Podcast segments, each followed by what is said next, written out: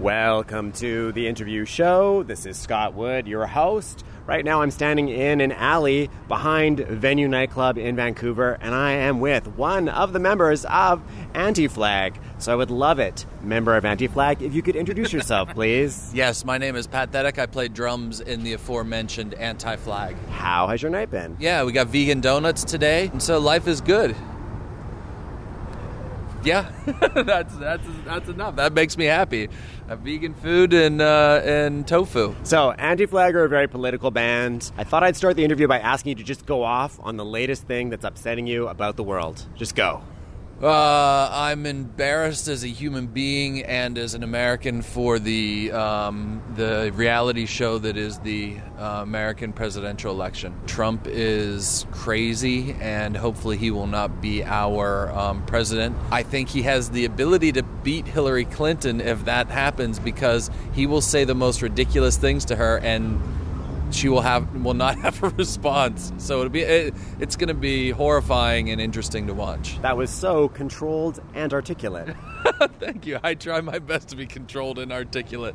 So why don't we start things off with a song? I'm going to play Brandenburg Gate off your latest record, American Spring. Could you tell me one sentence to introduce this track? This song is a uh, song about socialism and Germany because there's uh, the Brandenburg Gate was a structure that was trapped between the wall and between East Germany and West Germany, and you could see it from both sides. So that's what this song is trying to get at.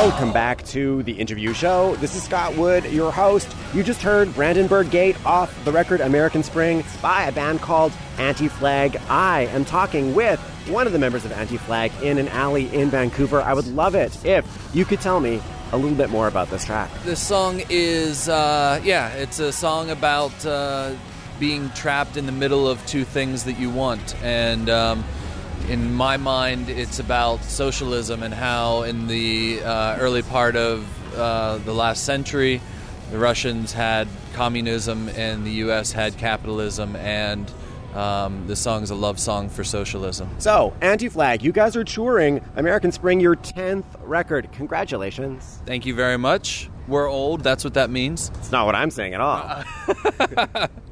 Longevity. That's what we've got. It's not old. It's lo- we're we have a lot of lot of miles under our belt. and a lot more to give. What I'm saying is that any type of band that makes it 10 records into their career, it's almost a miracle. It is a miracle these days. Yeah, we're all good friends and love to play music and and meet activists and political uh, thinkers. So, Pat, I was reading an interview with Chris from the band, and he said that when you guys started making American Spring, this record, you guys had to have the conversation why should this record exist? Absolutely. When you've been in a band as long as we have, uh, people aren't necessarily looking for new music. For us, we feel as though we have things to say and we want to get that out there. And you don't necessarily have to listen, but I'm going to tell you what I think. So, how long did that conversation last? Uh, it lasted a, a, a good bit because, uh, yeah, we always are wondering what's what's the point. Do we have something that we really want to say? Is it important to say? And we uh, we talked about it. We decided that it was important to say, and we did have things that we wanted to talk about. In the background, you are hearing another band start their set. Who is that band? That band is Lee Harvey Oswald. Tell us one beautiful thing about that band. Uh, they are named after a uh, an assassin of a president. That's a beautiful thing. Sure, one man can take down a whole uh, a whole presidency. I may just scooch over there and ask them to close that door. Good. I met you earlier in the crosswalk. We're doing an interview. You guys can You're an interview? Yeah, you get- you can you can be part of it if you want. if you could ask him a question, what would it be? His question is, do I want to smoke that weed with him? That's what that question should be. And the answer is no, because I'm straight edge. I've uh, been straight edge since birth. I I have a question. Though. Okay. Who is your favorite band that you have played with or toured with? Um, I love the band Strike Anywhere. It's one of my favorite bands of all time. Um, also played with the Bouncing Souls a bunch of times, another great band that I love. Um, we've also done uh, uh, shows with Rage Against the Machine, and uh, those guys were all right too. Mr. Morello is a good man. So, first of all, fan of Anti Flag, you should probably introduce yourself. My name's Lobdong, baby. All right, I have to These try. things happen in the back alley at, a, at an anti-flag show. You never know what you're going to get here. So true, so true. All right, I'm going to try to take back control. Have a great show. See you inside, all right? Ciao. Thanks. Enjoy the show, guys. You're on the road right now promoting the record American Spring. I was going to ask a bigger scope question. I was going to ask you, over your career, how has punk music changed? Uh, punk music has changed a lot over the career, um, but it's also changed very little. The sounds, the way people create music, the way people get music has changed a lot.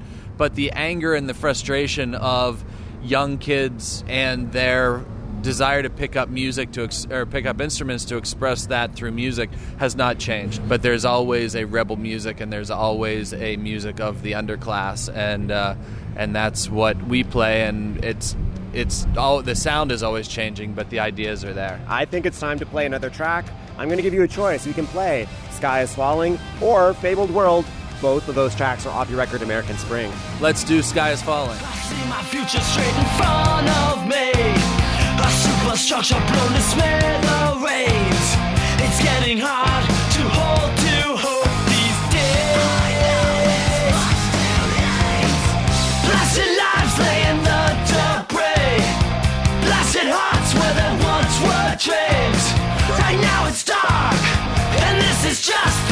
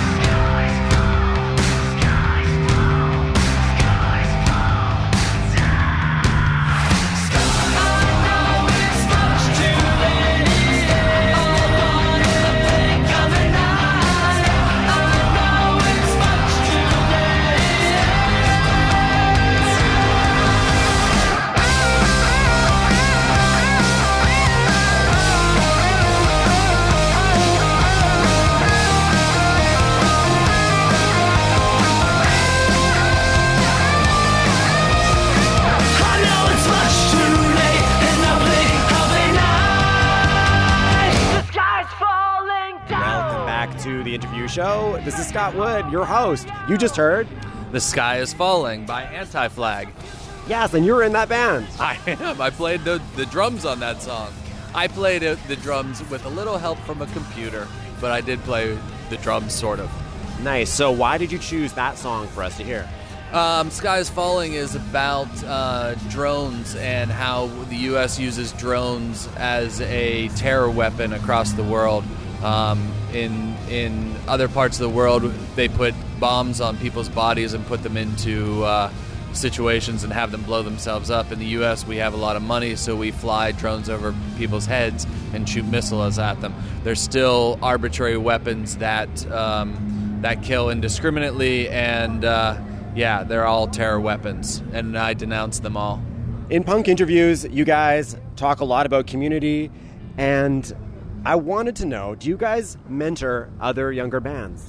Yeah, we actually have a record company that we um, put out young bands and not necessarily young bands, just people that we uh, that we like and think are saying interesting and creative things. Best way to uh, teach somebody how to be a band is to work with them on putting a record out. So, I have a friend who is in the corporate world, and her mentor, they have this relationship. The relationship is they go out for coffee, she helps her mentor how to use her iPhone, and then the mentor in turn gives her career advice. So, how does it work in the punk world? Well, um, we talk to a young band about the songs that they have. We listen to those songs, try and find a way to make those songs um, better and more concise, in a way for them to express their ideas in a uh, in the best way possible. Then we either give them money to record, or we um, record them in our own studio in Pittsburgh, and then we release that record and teach the band how to go on tour, how to get a van, how to interact with their other bandmates, because there's a lot of things that go into being a band on tour and releasing records that are not have nothing to do with instruments. Most of them have to do with vans and gas money. When you were starting out, did you have a mentor? I've had many mentors, yeah, and um, other the other bands around us were helped us and taught us how to tour. They taught us how to call up a record pressing plant, how to get records made, gave us phone numbers. Yeah, so anybody who is functioning in the world today has mentors who have helped them. I want to play an older track now. I was going to play Die for the Government, but if you want to veto that and play a different older track, Um, let's play a song called Anatomy of Your Enemy, and that's an old track as well, and you'll have to dig that one out. all right, I'll get to the crates. I'm making it hard on you. Ten easy steps to create an enemy and start a war. Listen closely because we all see this weapon used in our lives. It can be used on a society of the most ignorant to the most highly educated. We need to see these tactics as a weapon against humanity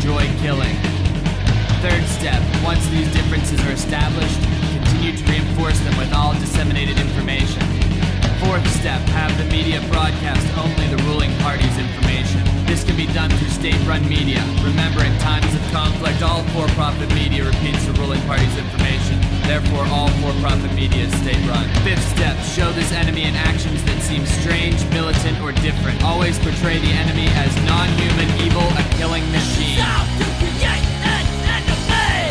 This is how to start a war. This is how to create an enemy. Sixth step, eliminate opposition to the ruling party. Create an us versus them mentality. Leave no room for opinions in between. One that does not support all actions of the ruling party should be considered a traitor.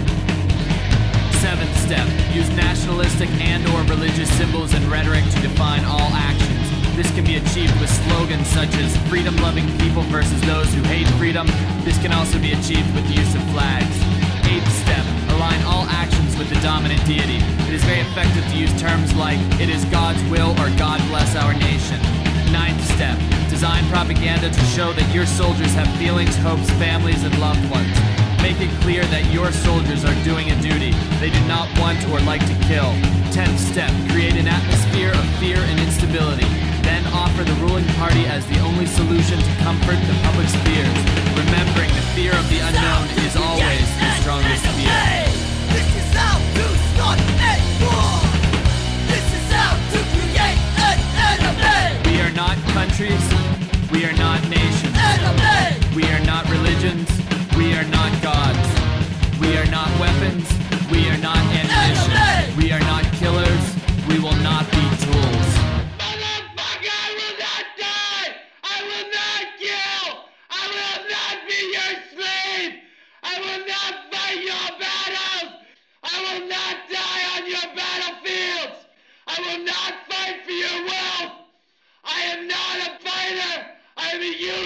Welcome back to the interview show. This is Scott Wood, your host. You just heard Anatomy of Your Enemy, which is one of the only songs um, that Anti Flag has done that uh, I sing on.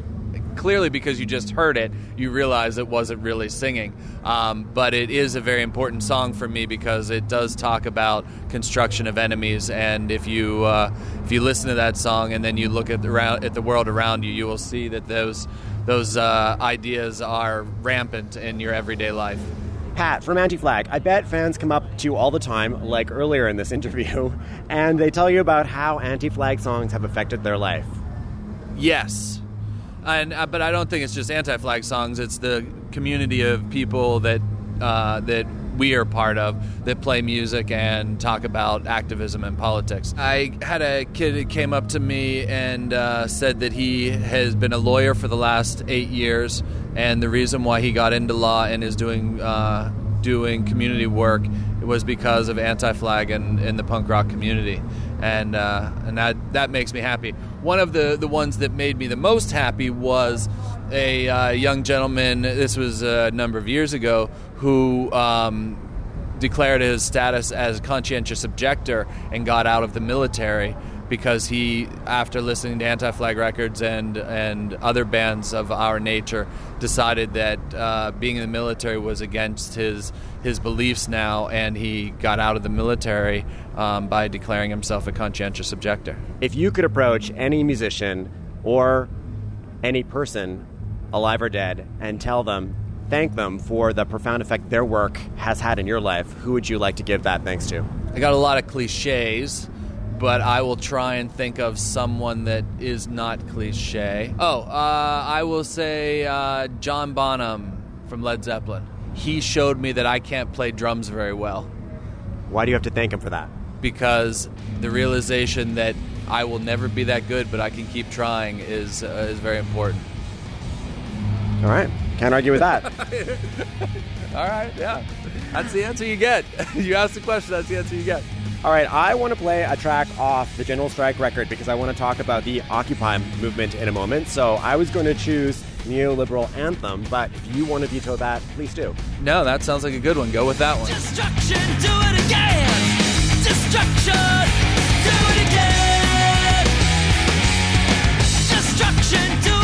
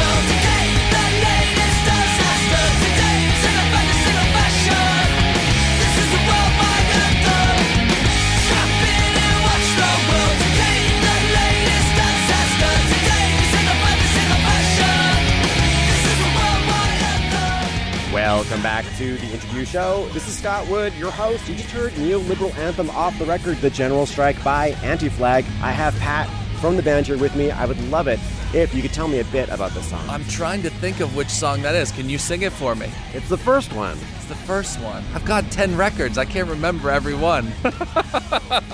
The reason why I chose the song Yeah, is because Tell me why you chose it. That's a good thing. I chose the song because I wanted to talk about the Occupy movement because you guys were connected to that movement. Absolutely. We uh, and uh, let me preface this by saying we had no um, real connection to the movement other than to support the people who were in it. There are and were great people who were part of that movement and we're trying to create a different way of communicating about the issues that were happening in the US. I was super, super sad when that movement kind of fizzled out and disappeared. What's some good advice on how to get over that? Well, the good advice on how to get over that is to take that spirit and create your own Occupy uh, movement because none of these um, movements ever die. They just uh, get transformed, and it's up to each of us to be able to pick up that banner in our own hometown and create movements and actions underneath that banner because nobody has a copyright on the occupy idea. It's it's out there for everybody to say i don't like the way things are going. I'm going to organize with my friends and the people who i know and talk about these issues.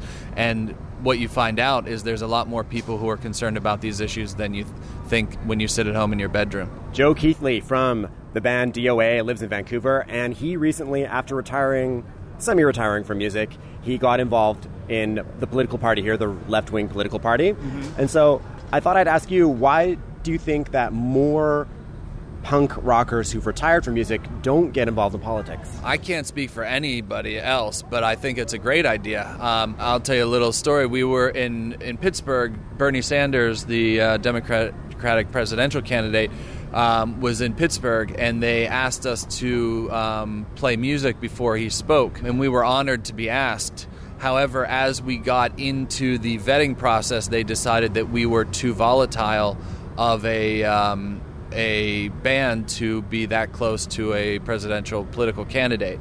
Um, More volatile than Killer Mike? well, that's what we said. so I guess our message is is is more um, more threatening to the uh, American political establishment than Killer Mike is, which I, I'm not criticizing that in any way. I'm just saying that that could be a reason why a lot of old punk rockers do not fit in with mainstream politics, even if it is the left version, because we are outside of that, even that left leftist view um, of politics. The other thing about politics is that skeletons in your closet come out, and all of us have skeletons in our closet that uh, the mainstream doesn't want to, or we don't want the mainstream to see, and the mainstream doesn't want to see. So that that could be another reason that uh, musicians tend to not get into active politics in that way. A true shame. Pat, thank you very much for spending some time with me tonight. It's the end of the show. The last song I'm going to play is This is the End for You, my friend. Can you tell me a little bit about this song before I play it? I can tell you a little bit about this song. We were just at a um, in store, so the guys were playing acoustically. I was watching. When you see the song and the end of the, that song says, "On and on we sing our songs, on and on the wars wage on, on and on we sing our songs and and ask for more." And uh, for me, that's an important lyric because that is what we are always doing. We are singing our songs while the wars are waging to try and A, make people aware that the wars are waging, and B, try and make people aware that they should do something to stop them. Thank you very much for being on my show. Brilliant. It was my pleasure. Thank you.